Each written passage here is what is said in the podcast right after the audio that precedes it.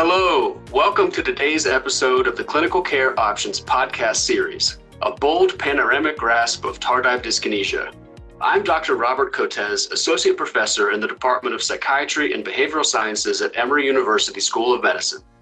With me today to discuss vesicular monoamine transporter 2 or VMAT2 inhibitors for the use in patients with TDE is Dr. Jonathan Meyer, voluntary clinical professor in the Department of Psychiatry at University of California, San Diego, and the psychopharmacology consultant for various state hospitals and first episode psychosis programs.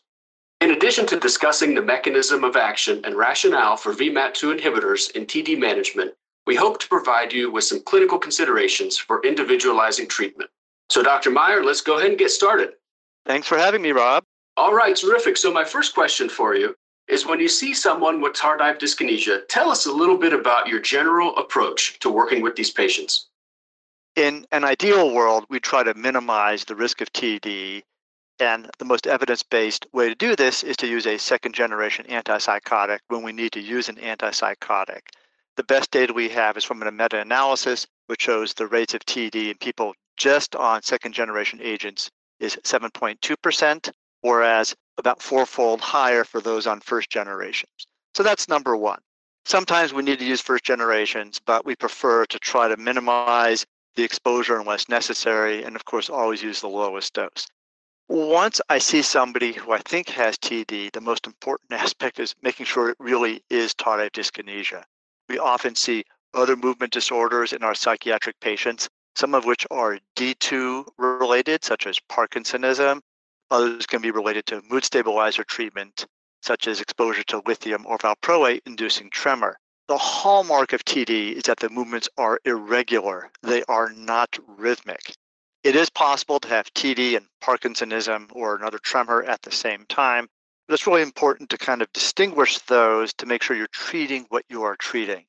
And I think really the big take home message, Rob, that we've been trying to educate clinicians about over the last few years is that anticholinergic medications do not work for tardive dyskinesia. They are very effective for Parkinsonism, but they do not work for tardive dyskinesia and they may actually make it worse. Yeah, I think that's a really important point. Do you ever see any utility if you're not really sure what the movements are or if they appear atypical? Is there any rationale for even just trying an anticholinergic medicine and seeing what happens? Well, there's a couple of thoughts there. For one thing, we're really trying to avoid giving anyone anticholinergics these days because of the cognitive effects. So that, that's just an overall statement that those are medicines of the past, which we're trying to phase out.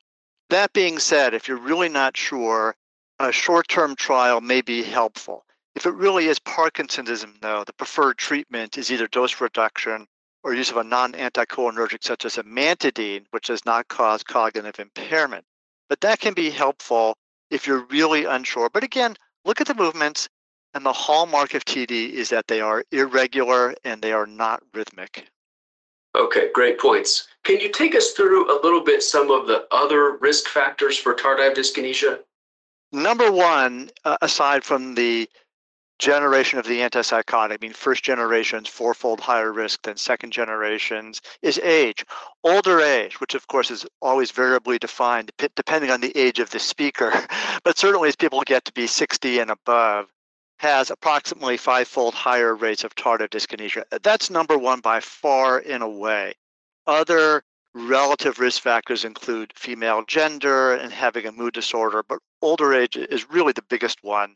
And that's one to be sensitive to. It's not that we deprive an older individual of, for example, an adjunctive atypical for their treatment resistant major depression, but we really want to make sure we perform an adequate informed consent so they've heard the term tardive dyskinesia, they understand what it means, and most importantly, that they will contact you if they see anything during treatment which they think might be a movement disorder.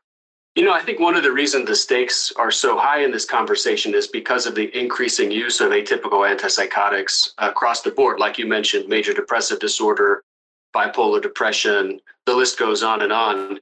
Is there anything in the literature that suggests that people with diagnosis that is not schizophrenia may be more susceptible to the risk of tardive dyskinesia? As I said, one of the relative risk factors in the literature is having a mood disorder. Now, we're not sure with newer meta analyses that that always pans out, but I think it's certainly something to be sensitive to that regardless of the diagnosis, patients who are exposed to any form of D2 direct modulation may be at risk for tardive dyskinesia. Okay. And for the clinicians out there, uh, can you talk a little bit about how we utilize a measurement based care approach for people with TD? Well, for one thing, you want to assess it using a standardized rating scale. Most people use the AIMS. Even if you're doing things via telepsychiatry, you can do a very good AIMS examination. You can certainly see the head and neck. If you have them sit back from the camera, you can see the rest of the body. You can have them do provocative maneuvers. Quantify what you're seeing as best you can. If you're really not sure, then you could see them again a week or two later. TD is typically irreversible and stable. You can get a better sense of what's going on. If you're having difficulty and it's possible, you always bring them in the office. And then once you've made the diagnosis of tardive dyskinesia, you know, the new APA guidelines for the treatment of schizophrenia in adults talk about the use of the VMAT2 inhibitors.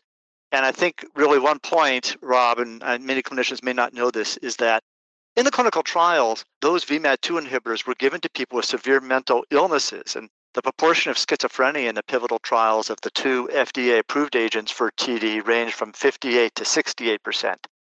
You can treat TD without having to change the underlying psychotropic regimen. Can you tell us a little bit about how VMAT2 inhibitors work? Like, what's their mechanism of action? So we have figured out how these agents work, and it's a presynaptic mechanism. What we're doing is blocking this transporter called VMAT2, vesicular monoamine transporter type 2, which on the presynaptic side of the neuron is responsible for putting neurotransmitter into that vesicle. It's a little pump that sticks things into the vesicle like dopamine. If we block that in a selective manner, we are reducing the presynaptic release of dopamine and other monoamines. And we do this in, fortunately, a controlled way that allows reduction of the postsynaptic dopamine signal, which we see as less dyskinesia symptoms. It's not disease modifying, it is symptomatic relief, but for many people, that's exactly what they need because TD is not just a movement disorder, it's a functional disorder. People are often embarrassed about their symptoms and especially when the symptoms are in the head and neck, they are clearly noticeable when folks go out in the community. And you mentioned, I think, an important point that the VMAT2 inhibitors are not disease modifying. It's my understanding that once someone is on a VMAT2 inhibitor, most likely they'll need to continue that medicine in the long term. Is that correct? We have long term studies from the two FDA approved agents, valbenazine and deutetrabenazine, which show that as long as people stay on their VMAT2, they have symptomatic improvement. But when they stop it, their TD severity seems to go back to baseline. There might be instances where literally the AIM score goes down to zero during a VMAT2 inhibitor treatment. The patient wants to stop it. I usually say that's fine. Most likely their symptoms will, will come back. If they don't, they were lucky and they spontaneously remitted, but that wasn't due to the VMAT2 inhibitor per se it was likely due to the fact that they are no longer on an antipsychotic and they just happen to spontaneously remit during VMAT2 inhibitor treatment. Can you talk a little bit about how quickly we would expect a VMAT2 inhibitor to show a benefit for someone with TD? Yeah, so this gets a little bit into the differences in the titration between the two approved VMAT2 inhibitors. Valbenazine has a relatively shorter titration. You start in the first week on 40 milligrams, and unless they're on a strong 2D6 or 3A4 inhibitor, you go up to 80, which is the maximum dose at the end of the first week. So you'll tend to see improvement within the first couple of weeks, although more improvement will happen as they stay on it, as you see in the short term six week trials and even in some of the open label extensions. Deutetrabenazine requires a bit more titration. If you look at the long term studies of deutetrabenazine, most people end up on doses around 39 milligrams on average. And because the starting dose is 6 milligrams BID, you have to titrate to that dose, and the package insert recommends going by 6 milligram increments per week. So it may take a bit of time to get to the dose where we see response In their fixed dose trials, that was a minimum of 24, which is 12 milligrams twice a day. But I really encourage people to pursue the titration at least to 36 and perhaps higher. And really, the big differences between these two agents really do come down to generally kinetics. Uh, the valbenazine is a once a day drug with a somewhat shorter titration, as of now, deutetrabenazine is a BID drug with a bit longer titration. But I think the idea is you want to know how to use both. You may only have access to one or the other for insurance or healthcare reasons. They're both effective. Reduce AIM scores significantly. And most importantly, both were studied in people with severe mental illness. And you may have a patient who says, well, they tried drug A and I didn't like it for whatever reason. Fine. Now you have drug B, which you can try, and vice versa. So knowing how to use both options we think is really important, although there are some kinetic differences and patients or the providers, meaning you, may prefer a shorter titration versus a longer titration, something like that. Now, one of those other drugs that some insurance companies would have a clinician try before going to either valbenazine or deutetrabenazine would be tetrabenazine. Can you talk a little bit about tetrabenazine and the tolerability profile and how that differs from valbenazine and deutetrabenazine? So tetrabenazine really is the parent compound for the development of either valbenazine or deutetrabenazine. It was synthesized in the mid 50s. Its only FDA approval in the US is for the movements associated with Huntington's disease. There have not been really a lot of double blind placebo controlled trials with tetrabenazine. So there's a couple of issues. One thing, we don't really know what the effect size is for when you treat TD. We have some sense from open label case series that it probably does work, hence the reason we develop valbenazine or deutetrabenazine. But I can't tell people the extent to which it does work. Also, because of its kinetic disadvantages, it tends to be a BID or even a TID drug. And that often is really difficult for patients to be able to stick with. And so you have a couple of reasons why we don't really favor the use of it. It might work in some people. We have case series which report that, but for kinetic reasons, it becomes difficult to manage. And also, because of the dosing and the rapid absorption, uh, we see a different side effect profile than we might see with more kinetically favorable modifications of that in the form of valbenazine and deutetrabenazine.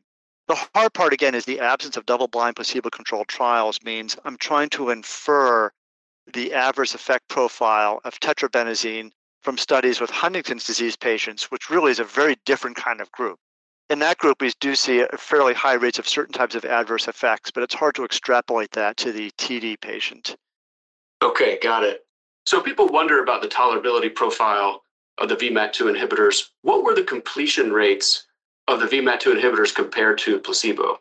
Yeah, it's a great way that you phrase the question because I think that speaks more than anything to the tolerability. Yes, both agents have some adverse effects, and I'll, I'll highlight a couple of them. But if you look at the deutetrabenazine trials, the completion rates on adjunctive placebo were around 90%, and for deutetrabenazine, almost exactly the same. almost exactly the same, around 89.5%. For valbenazine, the completion rates in their two pivotal trials range between roughly 80 to 88%, also very close to placebo, which was around 90%. And again, bear in mind that between 58 and 68% of the patients in these clinical trials had schizophrenia, and the bulk of the others had bipolar disorder or major depression. There was no modification of their underlying regimen these agents were just added right on top of it. In terms of specific adverse events, we do see a rate of sedation for valbenazine in the package insert of 10.9%. And also, we see for both agents some warning about Parkinsonism. Now, we think the rates are quite low, but we are modulating presynaptic dopamine release. And in some sensitive individuals, we may overshoot a bit and cause Parkinsonism and there's also low rates for akathisia. Deutetrabenazine is titrated more slowly, and we see generally a different adverse effect profile with lower rates for all of those compared to valbenazine.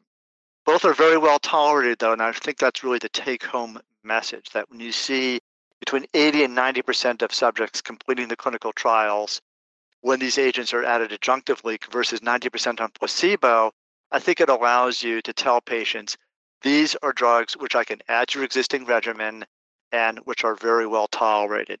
The only thing you really have to think about, to be honest, is whether they're on a 2D6 or 3A4 inhibitor with respect to valbenazine or a 2D6 inhibitor with respect to deutetrabenazine, and that will alter your maximum dose.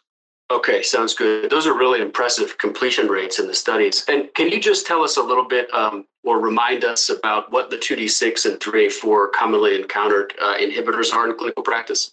Yeah, and we're talking about strong inhibitors. So for 2D6, the big offenders are bupropion, paroxetine, and fluoxetine. And for those agents, the maximum dose of valbenazine will be 40, and the maximum dose of deutetrabenazine will be 36. If you have people who are on a strong 3A4 inhibitor, that will also cap the maximum dose of valbenazine at 40, and those would be things like ketoconazole. So it certainly sounds like these VMAT2 inhibitors are extremely effective. And one of the major challenges, at least I've experienced, is actually having a, an individual agree to take a VMAT2 inhibitor sometimes. So I'm wondering if you have any tips for how to offer a VMAT2 inhibitor, let's say for someone who's taken a long acting injectable antipsychotic and they may be reluctant to take oral medicine? I would try to do a bit of motivational interviewing with that person and maybe identify the fact that they're aware of these movements and how it might impact their life. Sometimes we think, oh, this person's very ill, she or he is not aware. Often they are. And I think it's important to engage them. Sometimes also there are family members or caregivers who are also motivated to have this person treated because they like to take Mary out to church or to dinner with the family, but her movements are so severe it interferes with them having her integrated into some of the activities they're doing. If you could engage them at least on the idea that I'm willing to give it a try, I think that's half the battle. And then because we have two options, you can ask them, do you have a preference? Would you rather do a slower titration or a faster titration? Do you want to see results maybe in a different time frame? I'm willing to go either way as long as that they will agree. But I think like a lot of conversations, it's something that's worth repeating. So maybe they'll say, I'm not sure or no right now, but maybe over time they might be willing to give it a try if you have peer support specialists in your clinic, especially those who have taken a VMAT2 inhibitor, sometimes they can be much more persuasive than any clinician can. I think that's a great point about the peer support specialists. Absolutely. I wonder about another strategy, which is antipsychotic switching. Say you have someone taking a first generation antipsychotic. How effective is it to switch someone to a second generation antipsychotic in mitigating the risk of TD? With the exception of clozapine, and clozapine, of course, as we know, is an exception in many ways, the evidence base suggests that dose reduction is not effective at treating TD, and neither is switching from a more or less more potent D2 blocker to a less potent D2 blocker. So those are not evidence-based strategies, and I discourage people from switching antipsychotics just to treat tardive dyskinesia. Now, clozapine is the exception. And there is data which says if you have moderate to severe tardive dyskinesia, going to clozapine will reduce the severity of your symptoms. But because these VMAT2 inhibitors that are approved for TD are so well tolerated, even I, who loves clozapine so much, Rob, as you know, don't suggest that you switch people to clozapine just for tardive dyskinesia. If they have another reason to go to clozapine, that's fine. Treatment resistant schizophrenia, psychogenic polydipsia, schizophrenia, and suicidality that's fine. You'll, you'll get a two for one. But really, don't switch, don't reduce doses, or don't discontinue antipsychotics in people who are stable on these agents just to treat their tardive dyskinesia. We really have a different way, and it's the use of the new FDA approved VMAT2 inhibitors, deutetrabenazine and valbenazine. Yeah, and that's certainly been my experience running a clozapine program is that since the VMAT2 inhibitors have been available, I definitely see a lot less people refer to me uh, for clozapine when the main issue is trying to reduce TD movements. Yeah, I think we really just are very fortunate that we are able to have this conversation because we have two FDA approved agents for the treatment of tardive dyskinesia. And really, just to, to reinforce the point, is that they were studied in people with severe mental illnesses like schizophrenia and well tolerated. Yes, they aren't, they're not disease modifying, but for many people, the reduction in symptoms is significant and can really make a difference in their functional outcomes. And I think, Rob, that's really what it's all about. Definitely, definitely the functional outcomes. I wanted to ask you about one more treatment that was actually outside the VMAT2 inhibitors, just so we could get a little bit more contrast. Can you tell us a little bit about amantadine and how that works and its effect on tardive dyskinesia?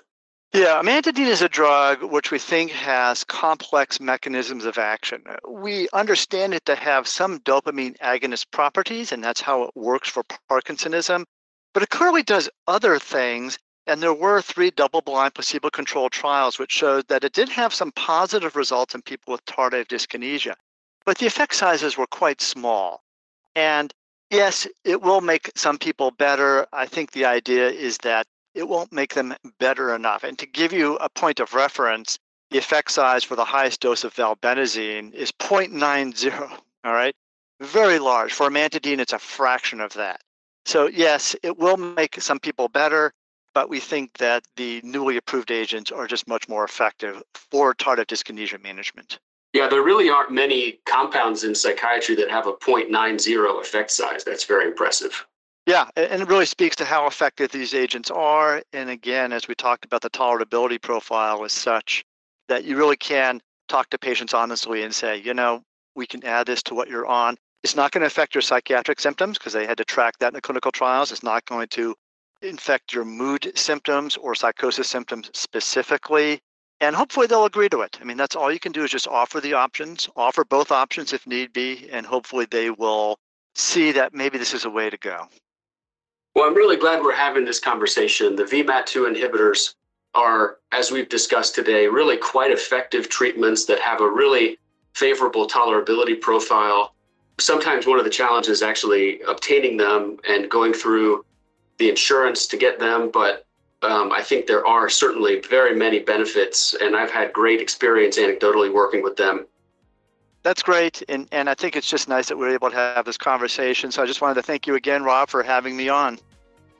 Terrific. Well, thanks again, Dr. Meyer, and thanks to, the, to our audience for tuning into this. We hope you have found this discussion informative for your clinical practice. And for more information on this series, please visit the show notes. Thanks again.